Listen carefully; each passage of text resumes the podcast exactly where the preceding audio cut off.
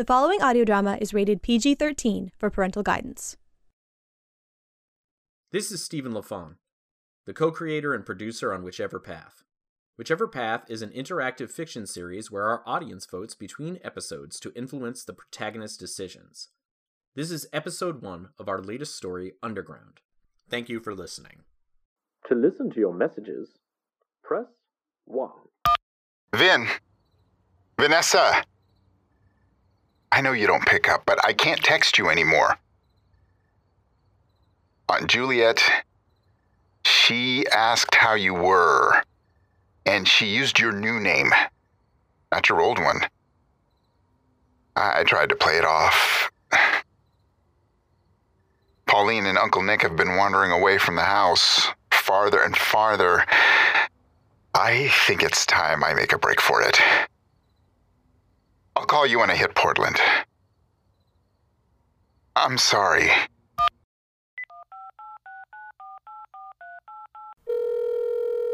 Come on, Alphonse. Pick up. Pick up. Pick up, pick up. This is Al. You know what to do. Ally. Fuck. Is everything okay? Yeah, babe. I. My brother called from home. Uh, That's good, right? He's calling now? That's an improvement from the infrequent texts. Yeah, yeah. You want to get breakfast? I'd like some crepes.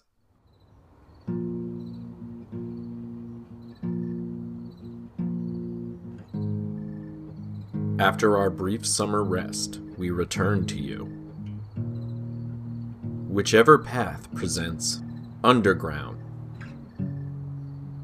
a new interactive story where your decisions affect the outcome of our tale. Listener discretion is advised.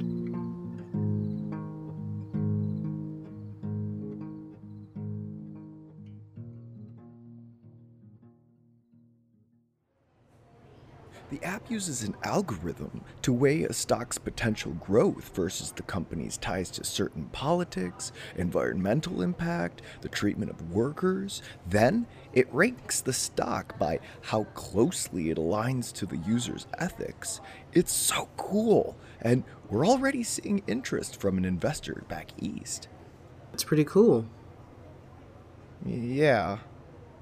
Uh, I I have a old friend from MIT whose new AI company is taking off. And one of his new investors apparently wants to target millennials who want to invest but not get their hands dirty. Mm-hmm. So I'm going to take a flight out there with the guys. Maybe seduce the investor's wife and then blackmail her for money. Oh, cool. You should. Babe, what's going on? Are you all right? It's my brother, Al. I'm worried about him. Did he tell you what's going on? I don't know. He's a mixed man in a redneck town in Maine. He's lonely and afraid to move on like I did.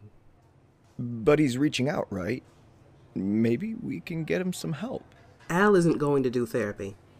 Well, if there's anything we can do, even if it's flying him out, we should. I'd love to meet your brother at least. I don't know. I'm torn on it. I feel it's almost a no brainer. Family's important, babe. Family can kill you if you let them. But he accepts you for who you are, right? I'll just wait for him to call back. Are you gonna eat your strawberries? No, you can have them. Now, I have to get going anyway. You want to go out tonight after work? I have plans with Shelley tonight. Girls' night out. Oh, okay. See you later.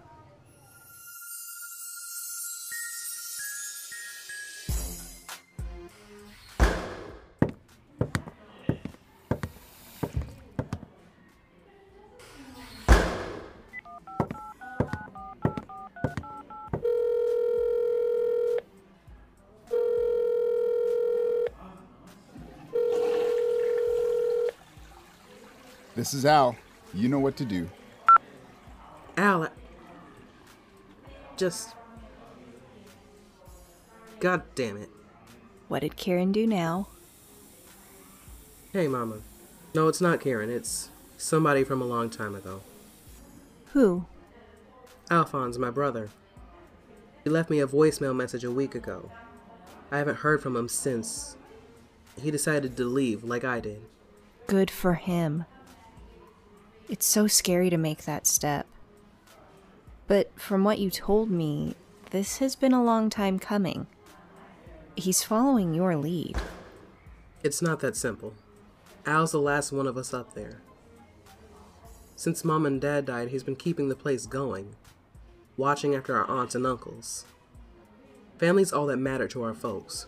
So Al wanting to finally leave, something must be wrong. So why don't you call them? Maybe they can let you in on what's going on. I can't talk to them.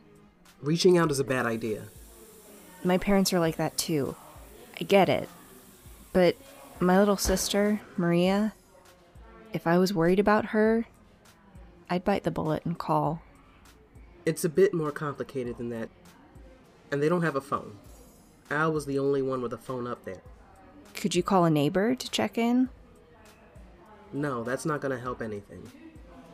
So, what are you gonna do?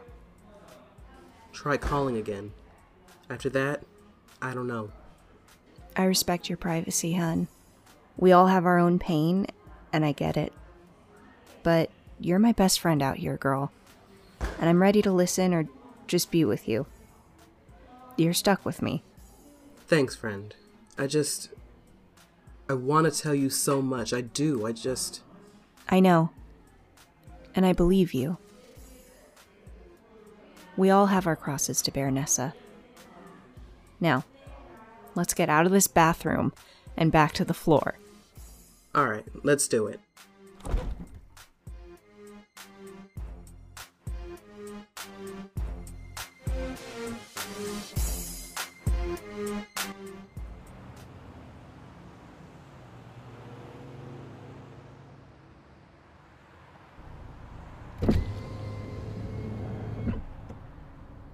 Hey, Uber ride for Vanessa? Thank you, yes. Cool. Let's get you home. Thanks, I appreciate it.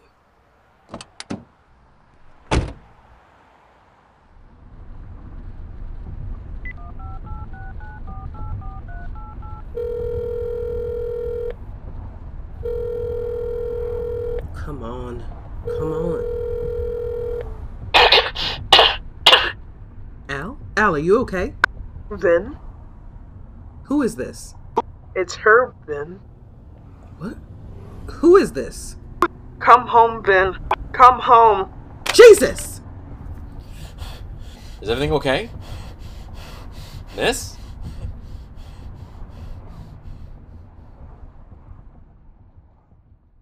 Are you sure you heard right?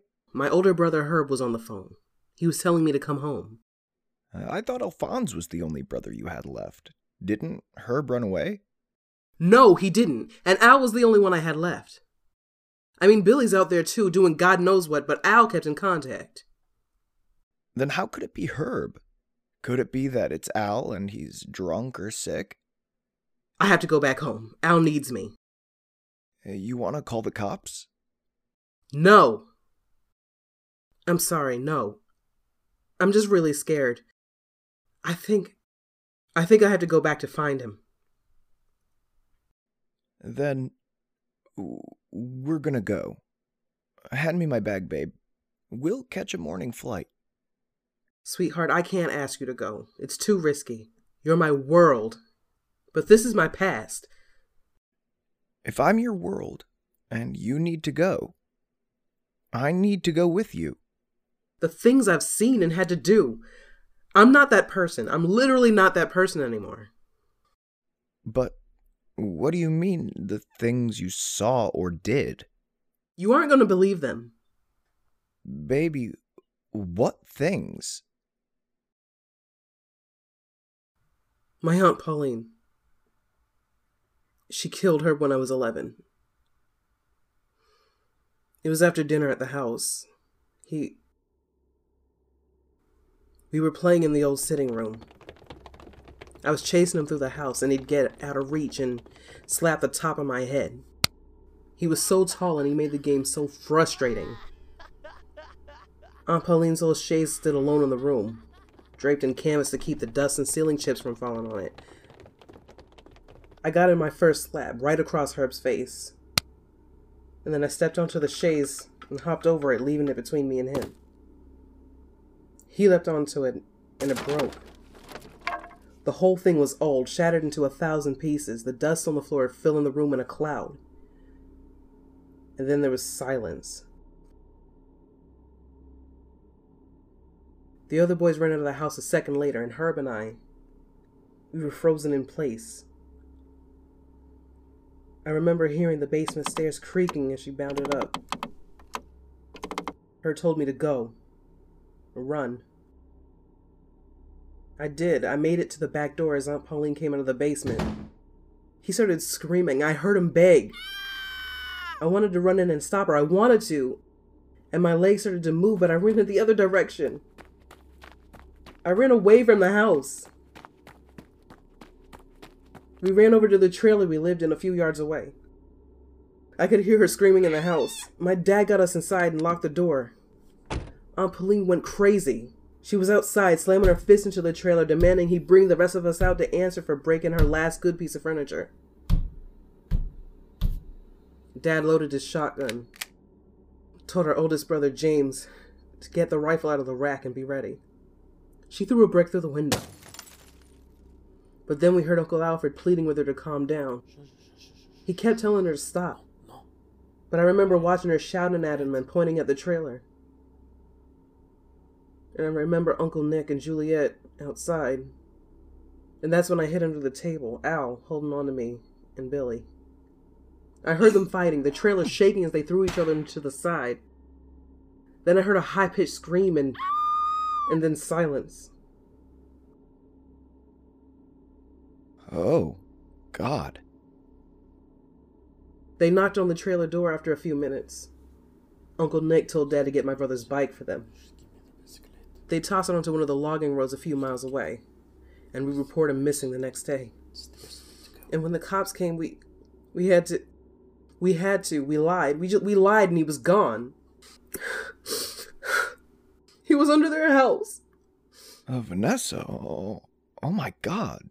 Come here, come, come here. It's, it's, it's okay, it's all right. I, I've got you, I've got you. I love you, baby. And I know what to do next. Has she decided to lie to Kieran and go without him? To go with her husband? Or will she ask to bring Shelley along? You can vote now at witcheverpath.com slash vote. We will collect your votes over the next week, and then stay tuned for the next episode and find out what consequences your choices have wrought. This episode starred David S. Deer as Alphonse, Jazz LaFond as Vanessa, Nick Fry as Kieran, Miranda Riddle as Shelley, Brianna Yvette as Herb. The story is written by Steven and Jazz LaFond and produced by Steven LaFond. We are continuing to grow, and we only can do that with your help. Spread the word of our podcast by following us on Facebook, Twitter, and Instagram. Join us on the Podcast Junkie Discord server to debate choices with other fans on the Witchever Path channel. And always use the hashtag ChooseThePath. Our theme was written by Ryder. The track club mix that you heard was written by Dope 808 Bangers. You can find their tracks on pond5.com. Foley sound effects, courtesy of Steven LaFond and the makers of Fine Foley's Everywhere, Zapsplat.com. Our little podcast is supported by the contributions of our Patreon subscribers. For as little as $5 a month, you get access to bonus episodes, behind the scenes content, and more head over to patreon.com slash witchever path today. And it's been a while, so this week we want to make sure that we thank just a few of those subscribers right now. Thank you to Matt Williams, Vixie Vengeance, Jeremy Springfield, and Doug Kozlowski for your contributions this month. And finally, we will be in Cambridge, Massachusetts on Sunday, October 20th at the PodTales Fest. This event is free to the public. Come see and hear the makers of truly amazing podcasts as they share episodes and talk to the public. You can learn more at podtales.org. And remember before you go, don't listen to the haters. She's not good enough. He'll never do it. They only come out at night. It can be killed by fire. You are unstoppable. You are unshakable. You are you. Talk to you soon.